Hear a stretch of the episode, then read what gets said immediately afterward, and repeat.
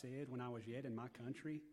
This is why I made haste to flee to Tarshish, for I knew that you are a gracious God and merciful, slow to anger and abounding in steadfast love, and relenting from disaster. Therefore, now, O Lord, please take my life from me, for it is better for me to die than to live. And the Lord said, Do you do well to be angry? Jonah went out of the city and sat to the east of the city and made a booth for himself there. He sat under it in the shade till he should see what would become of the city. Now the Lord God appointed a plant and made it come up over Jonah, that it might be a shade over his head to save him from his discomfort. So Jonah was exceedingly glad because of the plant. But when dawn came up the next day, God appointed a worm that attacked the plant so that it withered. When the sun rose, God appointed a scorching east wind, and the sun beat down on the head of Jonah so that he was faint. And he asked that he might die, and said, It is better for me to die than to live. But God said to Jonah, Do you do well to be angry for the plant? And he said, Yes, I do well to be angry, angry enough to die. And the Lord said, You pity the plant for which you did not labor, nor did you make it grow, which came into being in a night and perished in a night. And should I not pity Nineveh, that great city, in which there are more than 120,000 persons who do not know their right hand from their left, and also much cattle? Let's pray. Lord, we come before you today with thankfulness. We are thankful that you show mercy and grace to sinful and stubborn people, for without your mercy and grace, we have no hope. Father, it is easy to look at the life of Jonah and point a finger at his disobedience and lack of love for the lost. But Lord, if we're honest, looking at Jonah's life is like looking in a mirror. Father, I confess that we often have no concern for your glory and no compassion for the lost. We see people all around us who are facing eternal destruction, and we are content to pursue our own comfort and pleasure. Father, as we look at Jonah, it is easy to think how foolish it is for him to be so upset about a plant but have no concern with a city full of lost people. But Lord, I fear we are no better. We get caught up and consumed in things that have no eternal value. Meanwhile, we ignore the condition of those around us. Oh Lord, we often show more passion for sports and entertainment rest, relaxation, and comfort instead of your kingdom. Lord, forgive us for often leaving our first love. Please have mercy on us and give us a renewed passion for you and your glory and your kingdom. Ignite in our hearts compassion and care for the lost. Lord, you said if we love you, we will keep your commandments. So when we are disobedient about seeking your kingdom, it stems from a lack of love for you. Father, please increase our love. Please fan the flames of our love for you into a fire that will consume our love of worldly and trivial things. Lord, you said that out of the abundance of the heart the mouth speaks. Fill our hearts with love for Christ and passion for your gospel so that we would be like the early church who couldn't help but speak about what we have seen and heard. Now, Lord, as Brad comes to preach your word, I pray that you would give us eyes to see, ears to hear, and a heart to understand your word. I pray that your spirit would apply your word to our hearts Please don't let any leave here unchanged by your word. I pray that you would save the lost and sanctify your people. For it's in Jesus' name we pray. Amen.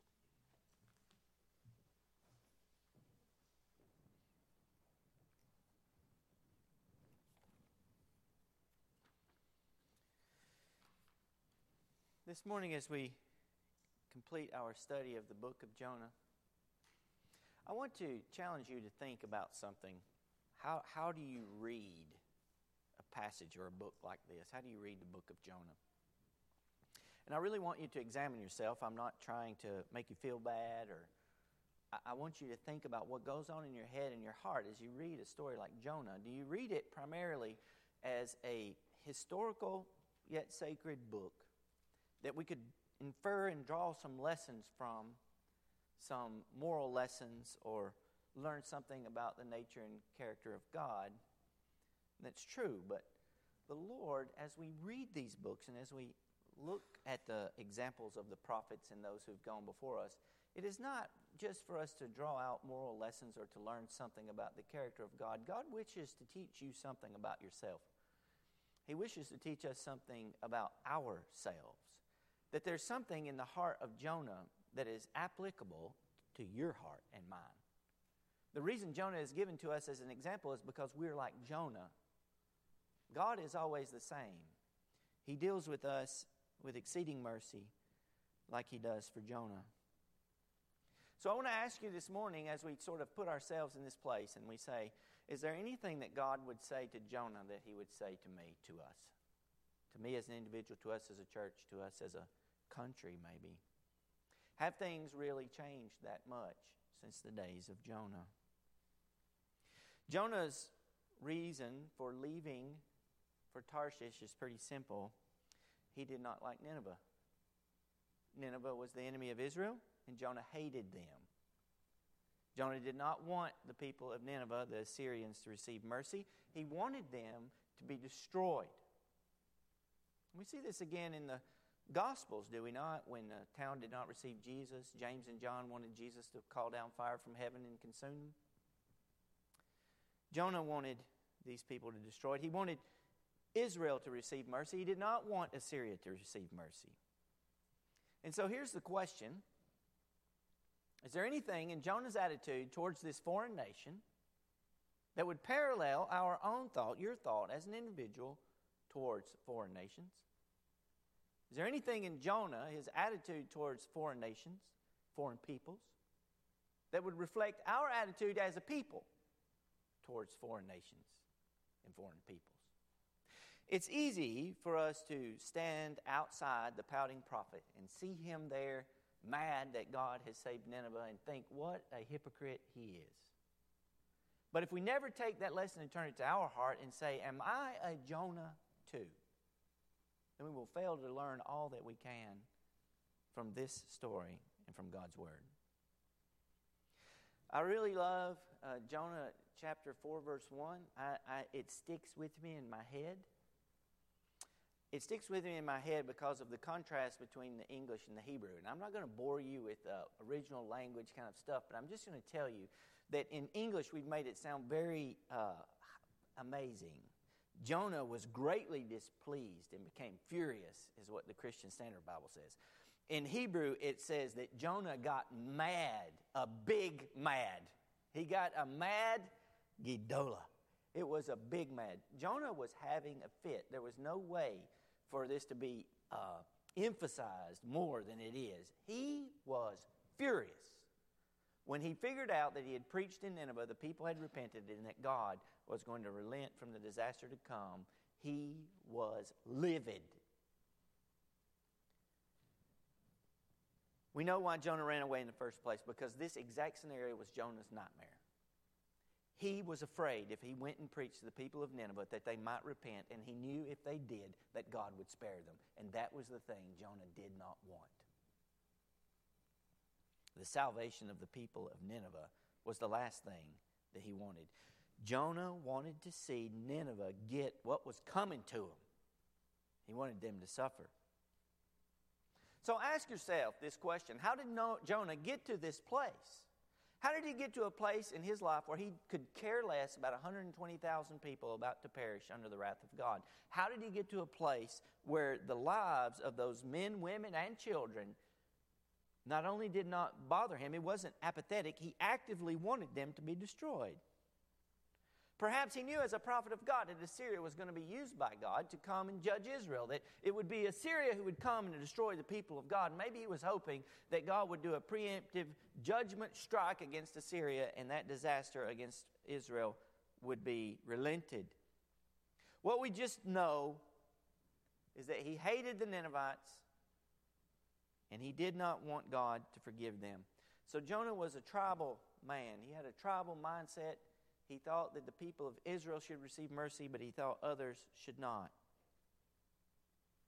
He was pro Israel. He was pro mercy for Israel. He wanted Israel to be great. He did not want this for Nineveh. He was jealous more for his own people than he was for God's glory. He was more jealous for the people of Israel than he was zealous for God's love of the world. He was so concentrated on what he thought was good for his people that he was willing for other people to suffer so that his people might enjoy good. Are we so different? Has anything changed? for the people of God. Are you, I wonder, a tribalist? A racist? Are there people who, because their ethnicity or their color or their language, for you immediately puts up barriers that you think certain things about them that you would not think of someone who looked, talked, and acted like yourself? Is this a problem that has continued throughout history since the time of Jonah until now? Of course it is.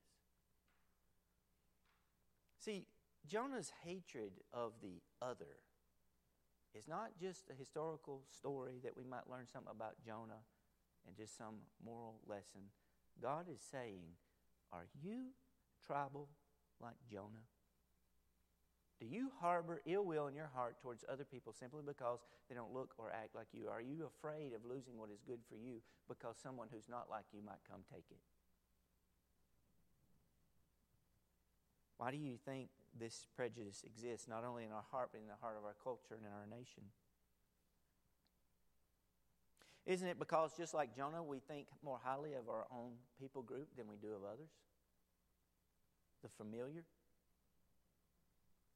That there is a pride mixed in that that is wrong and hinders our mission to not only the nations abroad, but the nations at home. Is it fine for you to think of a trip to Mexico City to evangelize the lost, but not to parts of Albertville? Is your first concern when you see someone of color in town whether or not they should be here or not? Because they are here. And what is our duty? I could go on and on about how prejudice and racism has affected our country, our land, even to this day. It is not hard to see for those who have eyes to see it. And how, even to this day, minorities in our country are affected by this. This is not so far removed from the attitude that Jonah had towards Nineveh. But my point this morning is not just to make all of those historical sins clear, it is to make clear that we are like Jonah.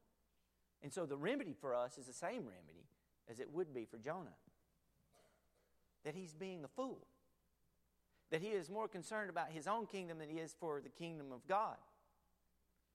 Like when Peter rebuked Jesus and said, These things will never happen to you, Jesus said, Get behind me, Satan, for you have on your mind the things of the kingdom of man and not the things of the kingdom of God. We do not look at things like God sees things. We do not see people as God sees people, though He tells us that each person is made in the image of God, no matter how great, no matter how small. That every single person is fashioned and formed in the image of our Creator and are therefore deserving of our honor, respect, mercy, and care. So Jonah's anger here seems foolish, and it is. But what of ours and our own blindness to our own prejudice? I want you to understand this morning we are not innocent observers of God's prejudice, prophet we are participants in the prophet's sin when we refuse to care for the well being of others outside of our own ethnic boundary. So Jonah is angry, and he says he would rather die. God, take my life from me, verse 3 For it is better to me to live, to die, than to live. And the Lord asks Jonah a question Is it right for you to be angry? Jonah does not answer. Instead, he goes to the east and he builds for himself a little hut and he sits and he looks at the city of Nineveh with, with the hope, it says, to see what would happen. He still has that hope that God is going to bring destruction on the people. And so he's sitting there watching and hoping. And so I want you to think about the question that God asked to Jonah here Is it right for you to be angry? And I want you to think about what happens when God asks us questions. We serve a God who knows everything. He is omnipotent, He is omniscient, He's all powerful, He's all knowing. When He asks a question, He most certainly knows the answer to it. So when you see a question that God asks in the Bible, know this He is not seeking the answer for Himself, He's trying to get us to answer the question. Adam, where are you? He knew where he was. And he's not just asking, Are you hiding behind a tree? behind fig leaves. Why have you separated yourself from me? Why do you hide from your Creator? Adam, where are you?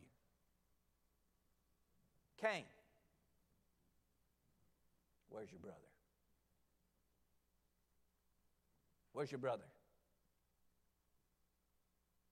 God knew where Abel was. He was with him. Why did he ask Cain where his brother was? It was an opportunity for repentance. Adam, where are you? Cain, where are you? Hagar, where are you going? He knew where Hagar was going, didn't he know?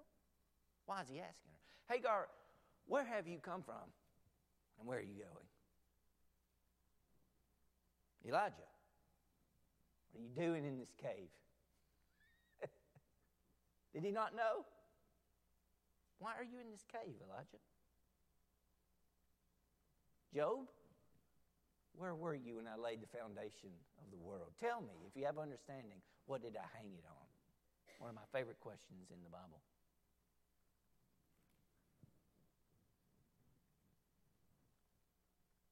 Simon Peter, do you love me? When God asks a question, He's not seeking enlightenment for Himself, He's seeking enlightenment for us. And so when He asks Jonah, Are you right to be angry?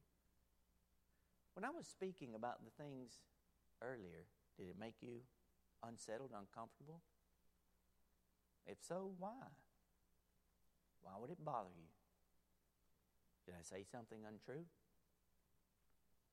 Did it make you squeamish? Why? Do you do well to be angry?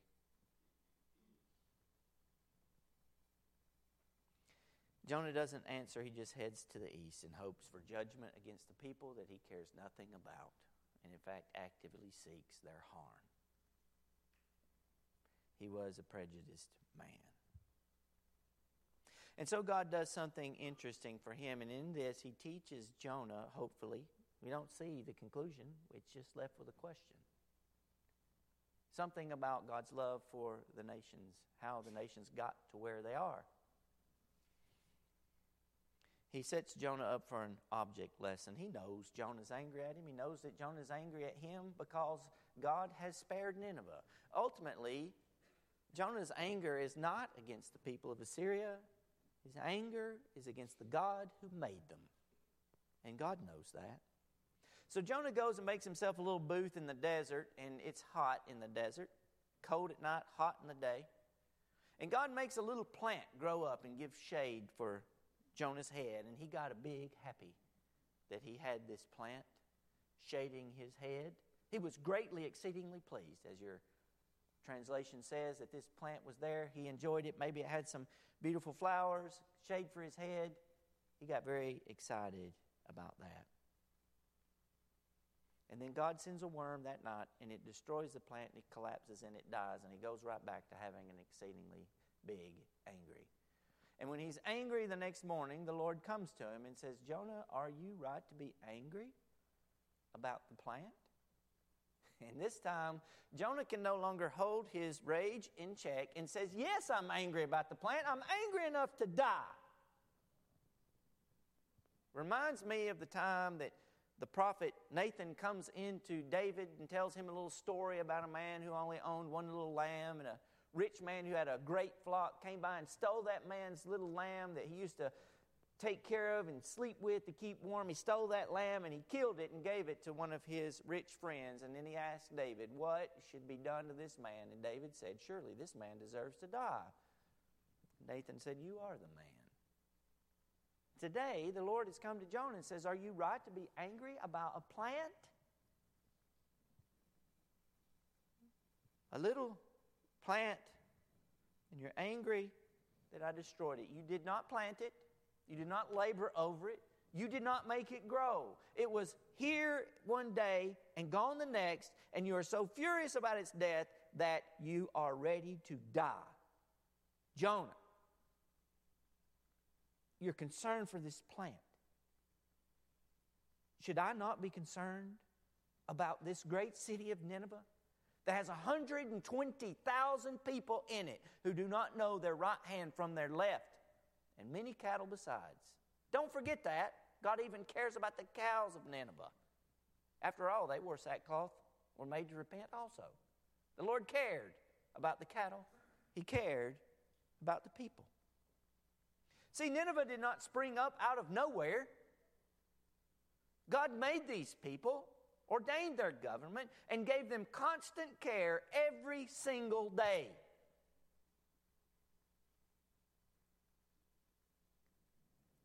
He knew their names, He knew their children, He watched their children play in the street, He saw them sing songs and fellowship, and He knew about their sin.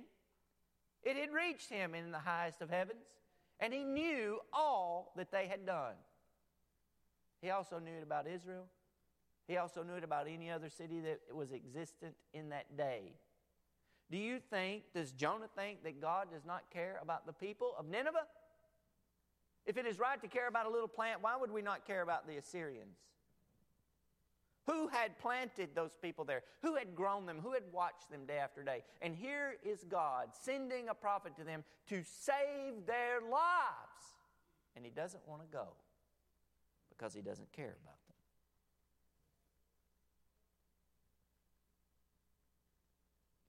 Jesus said it like this Don't worry about where you're going to eat, what you're going to drink, what you're going to wear, right? The lily of the valleys are clothed in greater splendor than Solomon ever had. And God takes care of and feeds the sparrows. Are you not worth more than many sparrows, O ye of little faith? Jonah? Jonah. Are the people of Nineveh not worth more than the life of one plant that is here today and gone tomorrow? See, Jonah, you got to get your eyes off of just Israel as if that's the only place I care about. Buddy, my gospel is for the world and every creature in it. We get ourselves so focused on our little kingdoms, on our me and mine, that we forget about the nations and our nation as a whole can do this. Now, those outside the faith, of course, they're only concerned about themselves and theirs, but the church of Christ should be different. We see people in a different way. We should not see them as lesser or invaders. We should have eyes of compassion, hearts full of mercy. We are not the border guard. Our borders are open. Not for the United States, but for the kingdom of God. Everybody can come in. The doors are open all day, 24 7. Jesus is the way. We're called on to minister to those in need. This time here is short. This nation's gone. It's a dust in the wind, as is every nation in the world. There is only one kingdom that will be here forever, and that is Christ's kingdom. And it is coming.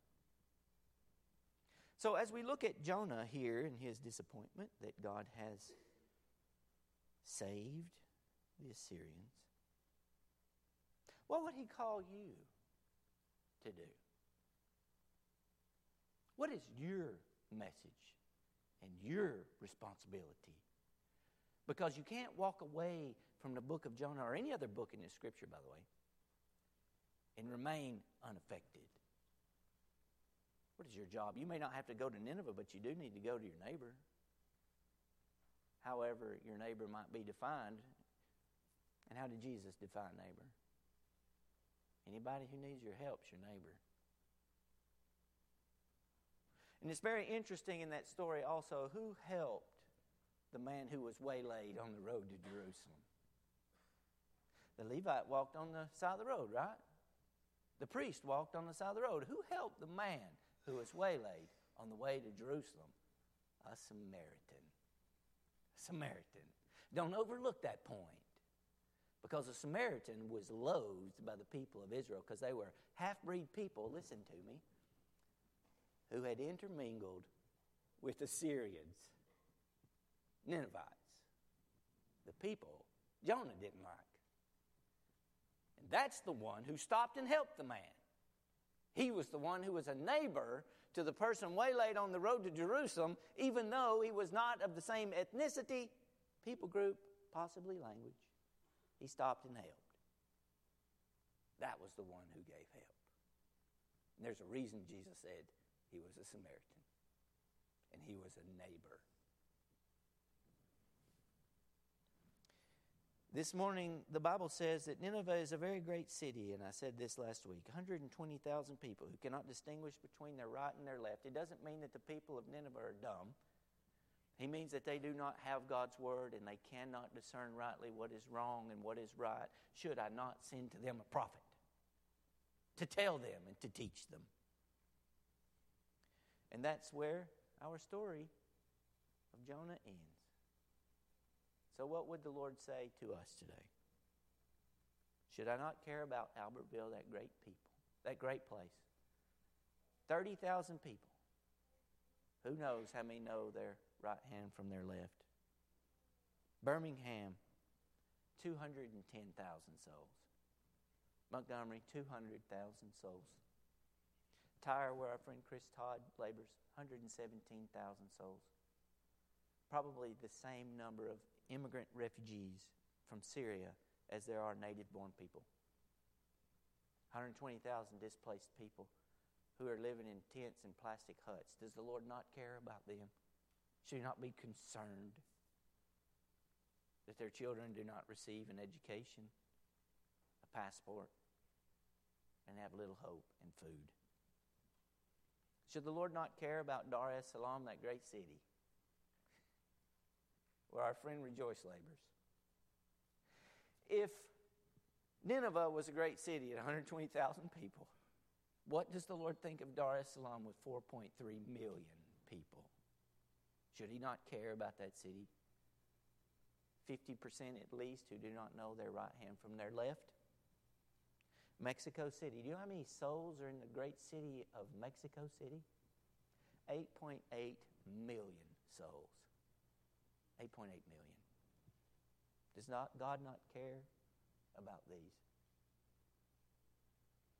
And so let's just go ahead and take Jonah's commission and just own it as ours. Why? Because the Lord Jesus has told us to go, therefore, into all nations. Was it only for the apostles? If so, why does he say, teaching them to obey whatever I've commanded you, baptizing them in the name of the Father and the Son and the Holy Spirit, right? Is a baptism only for the apostles? As we go into all nations? So if we put that commission that God gave to Jonah right here on us, are you going to get on a boat to Tarshish? Are you going to go to Nineveh? Or you're just going to play like if you stay home and keep your head down, that it'll pass you by and it won't matter.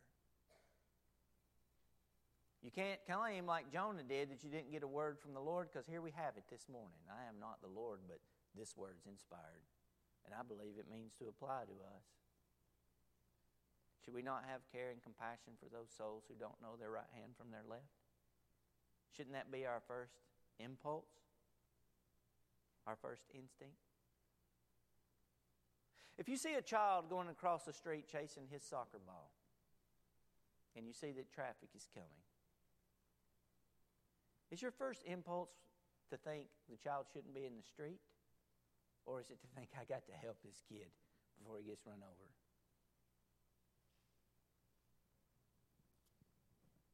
We're called to be those who snatch people out of the fire like a hot brand.